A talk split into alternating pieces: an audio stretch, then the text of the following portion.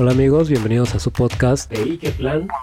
¿Qué tal amigos de Ikeplan? Bueno, ya estamos conectados aquí con todos ustedes. Un agradecimiento por acompañarnos como siempre.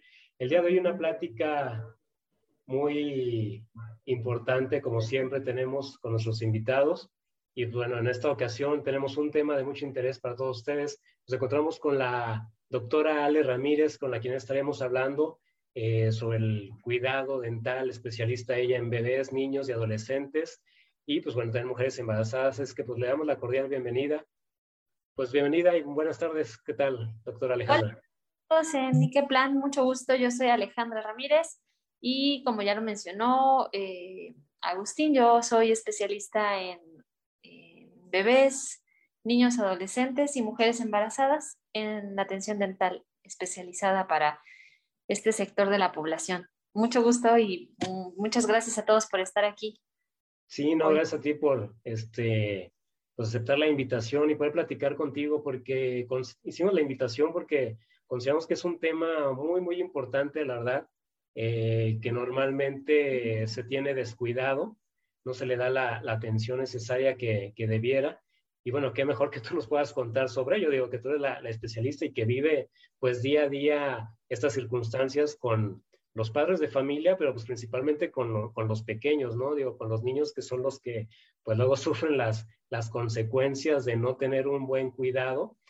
Y aparte, digamos, a lo mejor lamentable, digo, lo digo lamentable en el sentido de que pues son pequeños, o sea, su, su, vida es muy corta todavía, ya estar sufriendo con algún padecimiento, tener algo, entonces, pues, ¿qué, qué te espera a, a, la edad de ser adulto, no? Cuéntanos, este, qué experiencia sobre todo esto. Híjole, fíjate que en el consultorio yo recibo bebés incluso de meses de vida que sí. llegan su salud oral ya súper deteriorada y es lamentable, es súper triste. La verdad es que a mí me, además de ser odontopediatra, soy mamá y claro. Trato como, o al menos siempre me ocurre que, que proyecto, ¿no? La situación, por ejemplo, en mi bebé y me parece a veces increíble como por ciertas circunstancias, a veces falta de información, incluso falta de información de los mismos profesionales de la salud, es decir, pediatras o médicos de primer, de primer nivel de la atención para los niños, eh, suelen decirle el típico, no le atiendas los dientes de leche a tu niño, ¿no? Se le van a caer, los va a perder, vas a hacer un gasto claro. innecesario. Y en realidad es súper triste, así como tú dices, son niños, su nivel de comprensión del mundo es todavía muy... Eh, inmaduro, ¿no? Eh, no comprenden el mundo como nosotros y eso es realmente lo complejo de atender niños, ¿no? El hecho de que llegan y pues se angustian, temen, lloran. Imagínate eso en bebés de un año o dos meses con los dientes que apenas acaban de salir. Sí, eh, claro. ¿No? Con dolor, con imposibilidad para dormir, para comer, para comunicarse, por lo mismo de que no tienen todavía tan desarrollado su lenguaje. Eh, claro que es súper complicado eh, comunicarnos incluso con ellos, con los papás angustiados. Eh, la verdad es que son experiencias para mí muy tristes. Claro. A mí me ya yo siempre les digo a, mi a mis pacientes, me encantaría ir a cada casa de cada niño y de cada papá a cepillarle los dientes, a revisar qué cosas le das en, de comer, qué tienes en tu alacena, ¿no? ¿Qué es lo que el niño tiene al alcance para comer? Eh, cómo, cómo, estás haciendo el cepillado? ¿Desde qué momento? ¿Con qué pasta? Son cosas claro. que si nosotros supiéramos eh, las herramientas de prevención desde muy corta, desde muy pequeñitos nuestros niños o de forma muy temprana, nos ahorraríamos llantos, eh, tristeza, angustias y mucho dinero, ¿no? O sea, porque además el, el, hecho de traer a los niños al dentista o de ir nosotros los adultos al dentista no es nada económico y entre más complejo es un tratamiento, más caro también suele ser, ¿no? Entonces, si a nosotros nos dijeran desde que estamos esperando a nuestros bebés en nuestro vientre o tenemos esta dulce espera de, de, de estar eh, por recibir a nuestros bebés nos dijeran todas las herramientas con las que contamos para cuidar su boca y poder prevenirles dolor, molestias, caries, eh, híjole, creo que el mundo sería un mundo mejor, ¿no? Eh, realmente, tal vez yo me quedaría sin trabajo, pero verdad es que preferiría eso que verlos sí, claro. sufriendo, ¿no? Y llorando, y pues es muy triste. Sí, de hecho, es, es feo. Con lo que, con lo que eh, claro que nosotros los odontopediatras tenemos muchas herramientas para Sí, no, continúa, continúa. Sí. De hecho, esos Ah, sí, puntos perdón, que nos vas sí. mencionando. Sí, es, es sí. importantísimo. Sí, es es súper importante que, que los médicos de, no sé, los ginecólogos, obstetras, pediatras, los médicos que están eh, siguiendo de cerca el binomio madre-hijo desde que se está gestando la nueva vida, eh, sean capaces de remitir al odontopediatra, a la madre gestante, al bebecito recién nacido. Eh, otra, otra de las cosas que a mí me gusta mencionar es que eh, a mí me gusta ver también al bebé con este enfoque de la lactancia materna, la, defensa, protección y cuidado de la misma y cómo también ciertas cosas en la estructura bucal de los bebés interfieren, ¿no? Para lle- llevar a cabo una lactancia materna exitosa, interfieren para eh, que la mamá se sienta cómoda, que no sienta dolor, o sea, si a nosotros nos dijeran todo eso, la verdad es que nos ahorraríamos mucho sufrimiento, sobre todo las mamás que somos lactantes. Este, si nos dijeran, ve con una asesora de lactancia materna que se apoye en un odontopediatra, que se apoye en un pediatra, eh, el mundo sería de verdad un mundo mejor. Eh, y sobre todo para las mamás, porque de repente es mucha, mucha angustia, ni siquiera saber las señales que te está dando tu bebé de hambre, de saciedad, de dolor, ¿no? Entonces, todo eso apoyado por un odontopediatra que tenga formación en, en o este, sí, formación o, preparación en lactancia materna también importa, ¿no? Entonces, eh, también aquí estoy a la orden, si por ahí hay algunas dudas al respecto. Eh, a mí me encantaría, te juro, me encantaría recibir a las mamás embarazadas en mi consulta y poder darles todas las herramientas que estoy segura eh, se desconocen, ¿no? Sobre todo información Claro. eh, de lactancia, de una vez que llegue el momento de la alimentación complementaria, los alimentos que se le pueden dar a, lo- a los bebés, todos estos mitos que de repente circundan a un bebé, ¿no? Que son así como cosas muy específicas y que tienen impacto sobre su salud oral. Eh, el típico, no sé, que cuando le están saliendo los dientitos, ¿no? Que te dicen, ponle tequila, ponle mezcal para que se le calme el dolor, híjole, no, el daño que les hace, ¿no? Entonces, Claro. yo creo que el- la información está al alcance de un clic, pero también la desinformación, ¿no? Entonces, eh, hay, que, hay que apoyarse mucho de los profesionales que estén actualizados, que estén interesados y que puedan eh, guiar al binomio madre-hijo y toda la familia a, a, una mejor salud oral, a una mejor salud general, ¿no? Entonces, eh, esa es de las principales cosas. Eh, experiencias, te podría contar muchísimas. Sí, claro, sobre... sí, pues cada, cada caso es diferente, ¿no? Cada caso es un mundo y la, la, dinámica familiar es muy importante. Entonces, la verdad es que un odontopediatra no solo se fija en un niño que se siente en el sillón, al menos no yo, sino en toda su personalidad, en por qué puede ser así, en cosas que circundan su vida, ¿no? Su dinámica familiar, si es el primer hijo, si es el segundo, si es el hijo mayor, qué sé yo, ¿no? Entonces, sí, claro.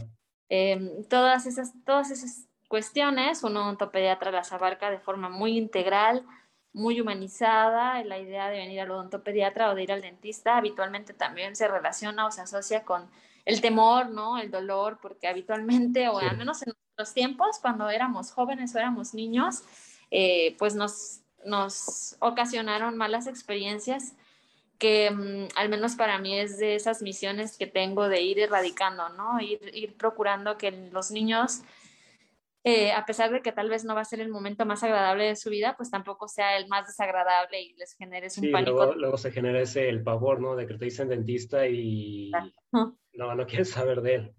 Sí, sí, sí, es, es una labor. Súper, súper común. De hecho, a veces como papás, incluso por evitar, o sea, por esas experiencias que llegamos a tener, les evitamos ir al dentista, ¿no? Decimos, claro. no, es que va a leer, no, es que mejor, este, no quiero porque va a llorar y lo van a traumar. Y realmente se esperan tanto tiempo que es peor porque llegan con dolor y entonces para nosotros atender un niño que tiene dolor no es lo mismo que atender un niño que jamás ha tenido una lesión de caries y que a lo mejor si llora es porque tiene miedo o no me conoce. Claro sí, que claro. Eh, soy una total desconocida y es su respuesta natural, ¿no? eh, que aquel niño que llega porque no ha podido dormir, no ha podido comer, ha tenido infección, este, el cachete inflamado, no es lo mismo, ¿no? Entonces, uno de mis consejos más importantes es que no se esperen a que sus niños tengan dolor, no se esperen a ver que tengan manchas, no se esperen a que eh, no puedan comer, ¿no? Eh, entre más temprano acudan, acudan, con sus niños al dentista, eh, más prevención se puede hacer y la prevención es la mejor inversión que podemos tener con nuestros, con nuestros hijos, con nosotros mismos. Con nuestra de salud. Hecho, algo que me llama mucho la atención, lo que nos mencionas desde un principio, o sea, cómo este, a un bebé le puede atacar el, el, lo que es lo, el, lo dental, ¿no? Digo, como te decía, pues si acaba de nacer, si tiene meses de vida, si, o días o, meses o apenas su primer año y ya tenga algo así. Entonces, me gustaría preguntarte, ¿hay alguna forma pues de prevención? Digo, a lo mejor como adulto dices, bueno, pues si ya sé que no me lavo los dientes porque ya tengo conciencia, pues obviamente voy a tener problemas dentales. Eh, igual un niño le dices a un niño de 7, 8 años, lávate los dientes porque pues, si no tus dientes este, feos, manchados, pero con un bebé, ¿cómo le haces? O sea, ¿cuál es la forma de prevención? O inclusive mencionabas también, eh, pues ahorita lo de la lactancia, que a lo mejor dices, bueno, pero si tu bebé todavía no tiene dientes, ¿hay forma de preparar cómo le vayan a salir bien los dientes? Cuéntame un poquito sobre enfocado a los, a los bebés, digo, es lo que me llama un poco más la atención de cómo se puede hacer todo eso.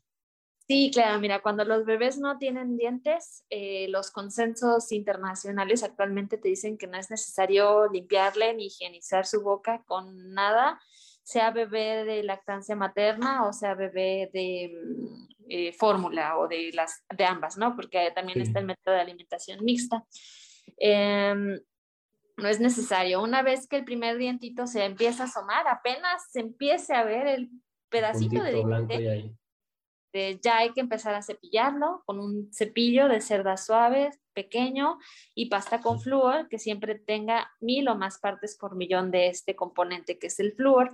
El flúor se tiene que dosificar específicamente para las edades de nuestros niños y en los bebés sobre todo tienes que ponerle una cosita de nada al cepillo, o sea, es, es la cantidad de medio granito de arroz crudo, o sea, es una cosita embarradita nada más, claro. ¿no? Así si él se lo pasa, si se lo traga, porque evidentemente todavía no saben escupir, eh, no hay ningún riesgo, ¿no? Ni para su dentición permanente, ni para su organismo en general. Y ese es como el, el, el, principal. Si, por ejemplo, habitualmente coincide mucho el tiempo en el que sale el primer diente y se inicia la alimentación complementaria. Eh, okay. Hay niños que inician la alimentación complementaria antes y después sale el diente, o niños que primero sale el primer diente y luego inician la alimentación complementaria. ¿Por qué es para, tan importante la alimentación complementaria? Me refiero a eh, la introducción de alimentos sólidos a la dieta del niño, ya no la leche nada más, sino eh, las primeras papillas o los pedacitos, porque ahora está también el método dirigido por el niño que agarra los pedacitos de forma eh, con sus especificaciones particulares. Um, pero la idea de la alimentación complementaria en sí es evitar al máximo la introducción de azúcares en la dieta del niño, ¿no?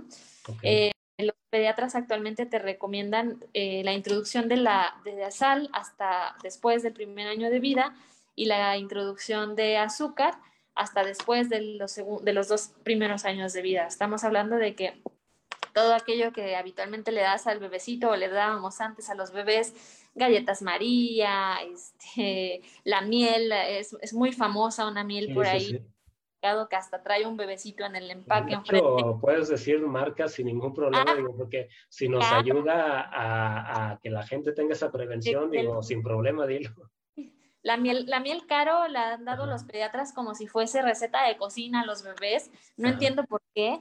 Este, el, el, azúcar, ¿no? Todo lo que son azúcares refinadas, azúcar, azúcar morena, este, los edulcorantes están completamente prohibidos en los niños, e incluso en niños más grandes, todo lo que stevia, este, miel o azúcar de agave, eh, ahora está muy de moda también la fruta del monje, todos estos tipos de edulcorantes, eh, también evitarlo porque hay investigaciones que incluso han asociado la introducción de estos eh, agentes con una alteración en nuestra flora intestinal que actualmente se llama microbiota este, intestinal. ¿no? Entonces, eh, de, lo ideal sería erradicar por completo los azúcares sin embargo, es una cuestión que por, mm, que por tradición, no sé, o por el funcionamiento de nuestra sociedad o de nuestra cultura, no podemos evitar, ¿no? Pero al menos retrasarlo lo más que se pueda, eh, más allá de los dos años, si es posible, y solamente, porque siempre surgen estas dudas, ¿no? Oye, ¿y las frutas? Me estás diciendo que no le dé frutas, que no le dé leche porque tienen azúcar. Eh, a lo que voy es los azúcares añadidos, ¿no? Los azúcares libres, toda la, yo no tengo, habitualmente los profesionales de la salud, no tenemos ningún problema, por ejemplo, con las azúcares derivadas o provenientes de, frutas, de la leche, del yogur, digamos, ¿no? Este, sin embargo, hay yogures en el mercado, pues que claro, el play del Yakult, del Danonino, el, el, el, que es, bueno, los quesitos tipo eh, suizo, ¿no? Entonces, tienen una cantidad de azúcar con la que hay que tener mucho cuidado y sobre todo el cuidado que, que hay que tener es que el niño tenga por lo menos más de dos años para que además él conozca el sabor de los alimentos de forma natural, sin tener eh, por ahí algún intermediario que es la sal, que habitualmente esconde o disfraza o potencia el sabor de ciertos alimentos, y el azúcar más, ¿no? El azúcar de, para mí al menos, sería el enemigo a vencer. este... De hecho, como decías ahorita, culturalmente, digo, muchos alimentos, bueno, ni es ni alimento, pero como el caso de los refrescos, ¿no? ¿Cuánto azúcar no contiene?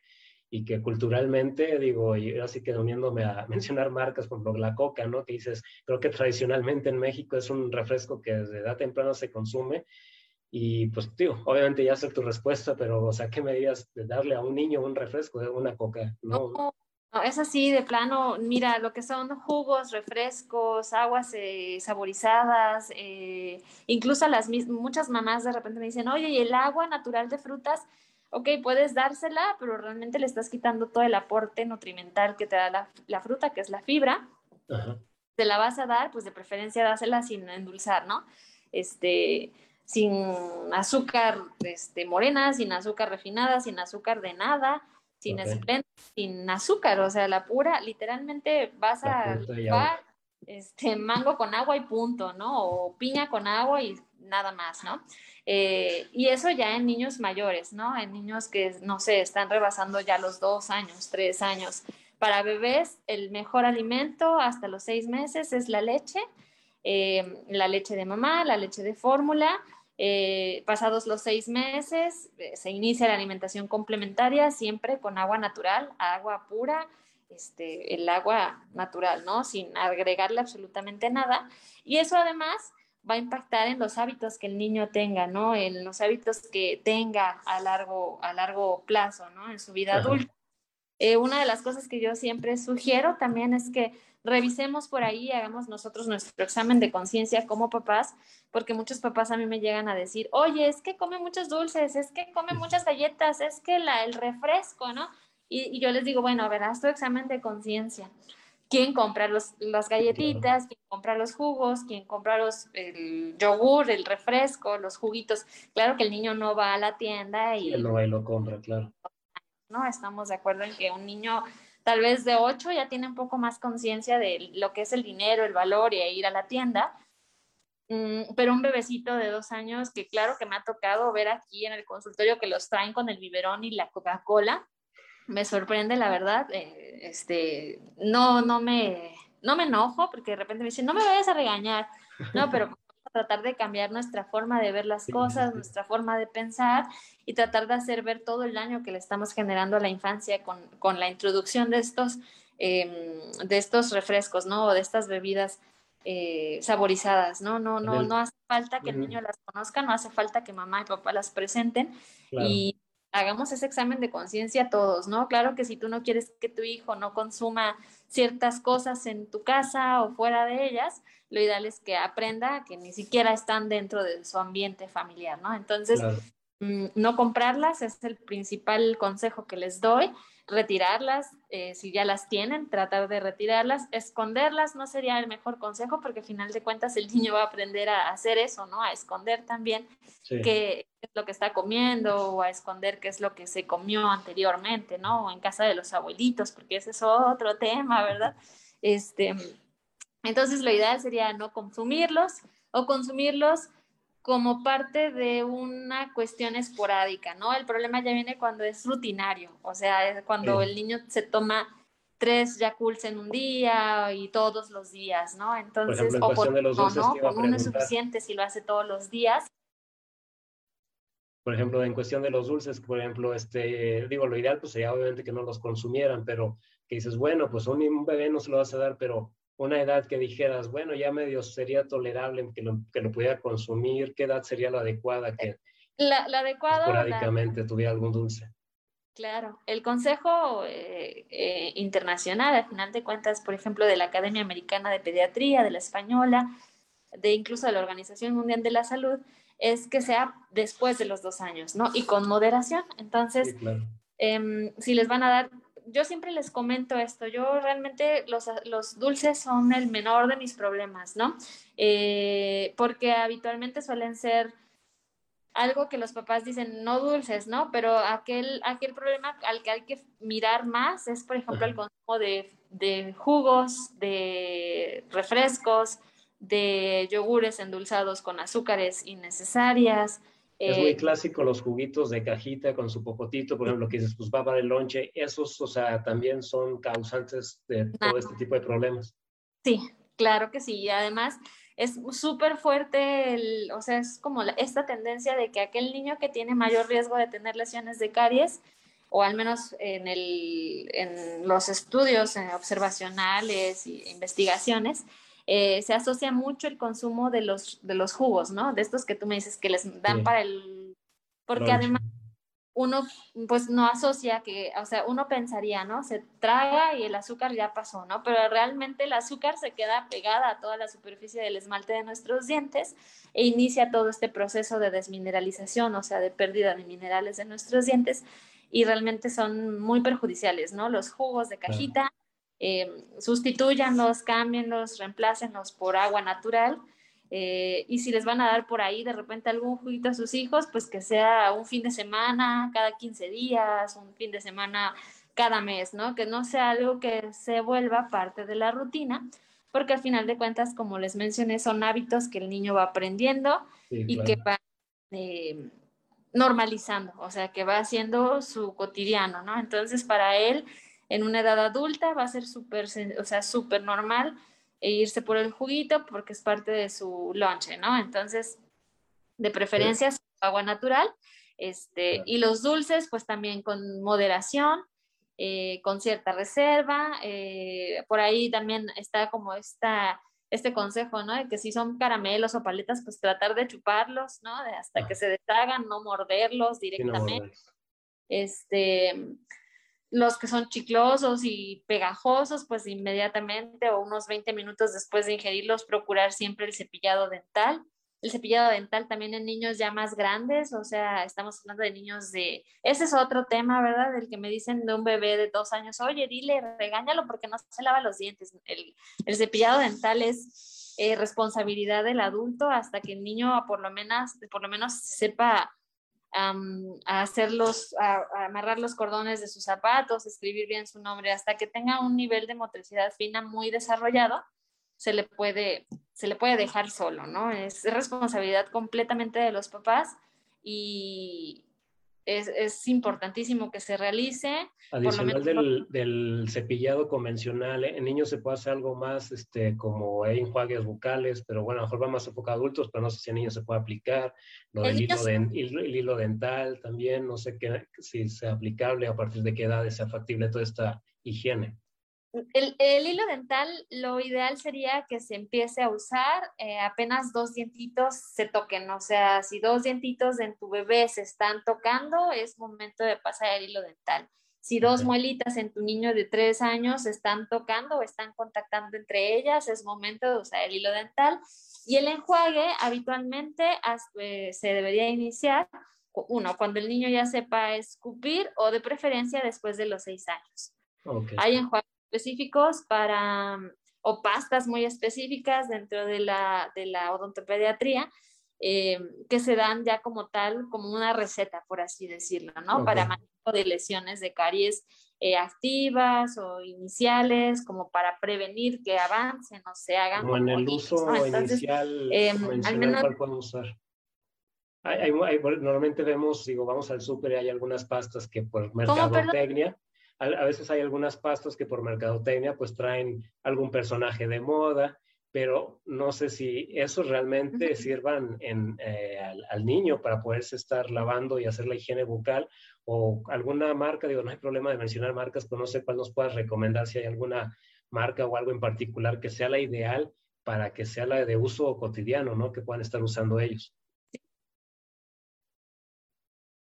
Claro, el mercado fácil de, o sea, las que puedes encontrar habitualmente en cualquier súper, están las Colgate Kids, eh, las Oral B Stages o Oral, Oral B Kids, este, y por ahí hay algunas GOM que traen incluso a los este, personajes de Paw Patrol, por ejemplo, ¿no? Ustedes los van a identificar, por ejemplo, las Colgate siempre traen este, al Minion, ¿no? A unos Minions, a Spider-Man, eh, de repente traen a un conejito blanco. Eh, las Oral B tienen habitualmente a los personajes de Star Wars, de Cars, de Mickey. Y esas sí no eh, sirven. Frozen, esas no sirven, esas están perfectas. Porque hay unas que por cuestión de vender, pues este, a lo mejor no trae los ingredientes necesarios para hacer la limpieza y a lo mejor es pues pura marca, pero en este caso sí sirven. Esas sí sirven. Ustedes como que tenemos que grabarnos muy bien, irnos a la sección de atrás de nuestras pastas dentales y donde dice ingredientes activos supervisar que tengan 1000 ppm de fluoruro de sodio. Eso es lo importante. No importa si es la marca este, europea más carísima del mundo o una marca de menos costo, por ejemplo, ¿no? Mientras tenga esa, esas partes por millón de flúor en su contenido de ingredientes activos, es ideal, está perfecto y es la, la más, la ideal, ¿no? La que recomendaríamos, eh, la recomendación es mil o más ppm, o sea que son partes por millón de flúor o de fluoruro de sodio, independientemente de la marca.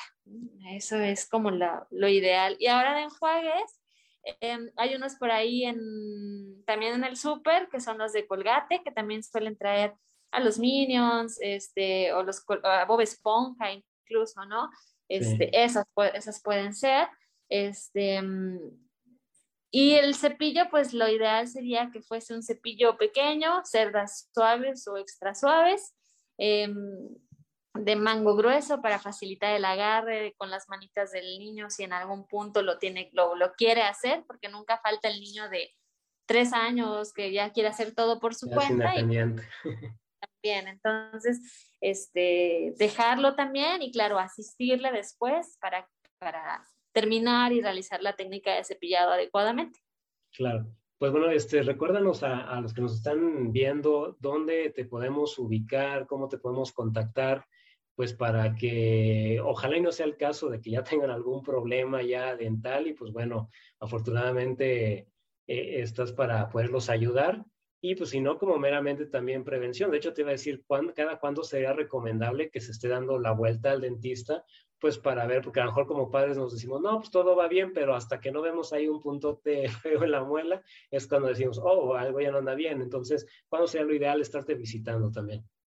Mira, eh, la recomendación general en niños que son de riesgo muy baja caries, o sea, que nunca han tenido una lesión y que dentro del cuestionario eh, en el en el consultorio detectas que le están cepillando bien, la pasta, todos los factores de riesgo están como eh, controlados, se recomienda entre cuatro a seis meses. En niños de riesgo incluso a veces los estamos viendo cada dos o tres meses. Con alto riesgo me refiero a aquellos niños que tienen muchas lesiones activas o anteriormente ya fueron al dentista y tienen muchos empastes ya realizados y continúan con nuevas lesiones eh, que se detecta en el cuestionario que consumen azúcar eh, de forma excesiva, que nunca se cepillan los dientes, que por cuestiones de que les dijeron no usan pasta con flúor, ¿no? Entonces, a esos niños el mínimo son cada tres meses, ¿no? Entonces, el rango puede ir de tres a seis meses, em, dependiendo del riesgo a caries del paciente.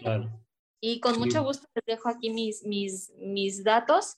Yo estoy dentro del Centro Médico Nogales, que se ubica en el en la calle Nogales, número 240, en la colonia Jardín. El rumbo es muy cercano a un restaurante muy conocido por acá, que es la Cabaña de Pecos. este, es justo esa calle que sale a la Cabaña de Pecos.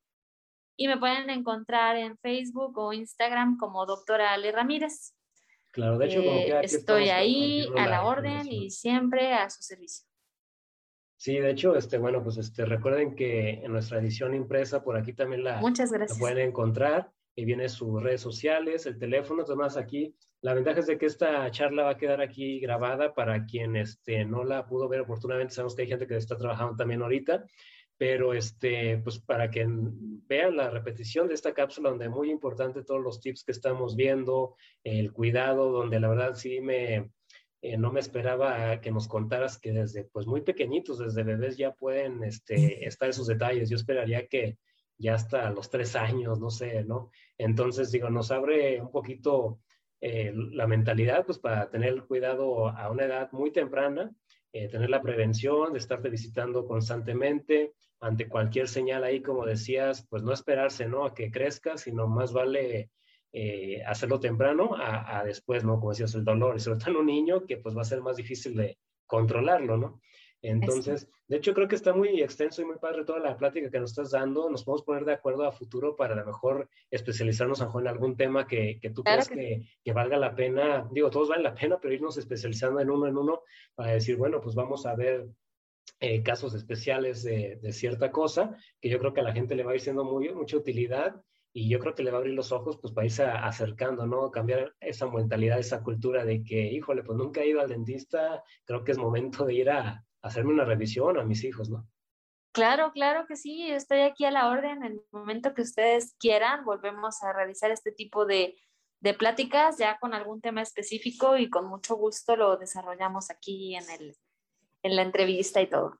Claro, este, no te quisiera quitar más tiempo porque sé que también estás en, horarios de, de, consulta, pero no sé, algo que quieras ahí agregarnos rápidamente, algo, algo extra que creas que se nos haya faltado o pues con eso pues, estamos más suficientes de momento.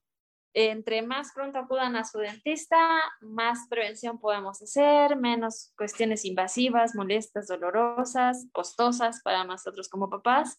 Em, el, el el enfoque de la odontopediatría actual es eh, la prevención, ¿no? Y echar eh, todo a ella, eh, poder atender al paciente desde que es súper pequeñito o desde que incluso la, su mamá está embarazada esperándole, sería lo ideal para nosotros, ¿no? Aquí estoy yo a la orden.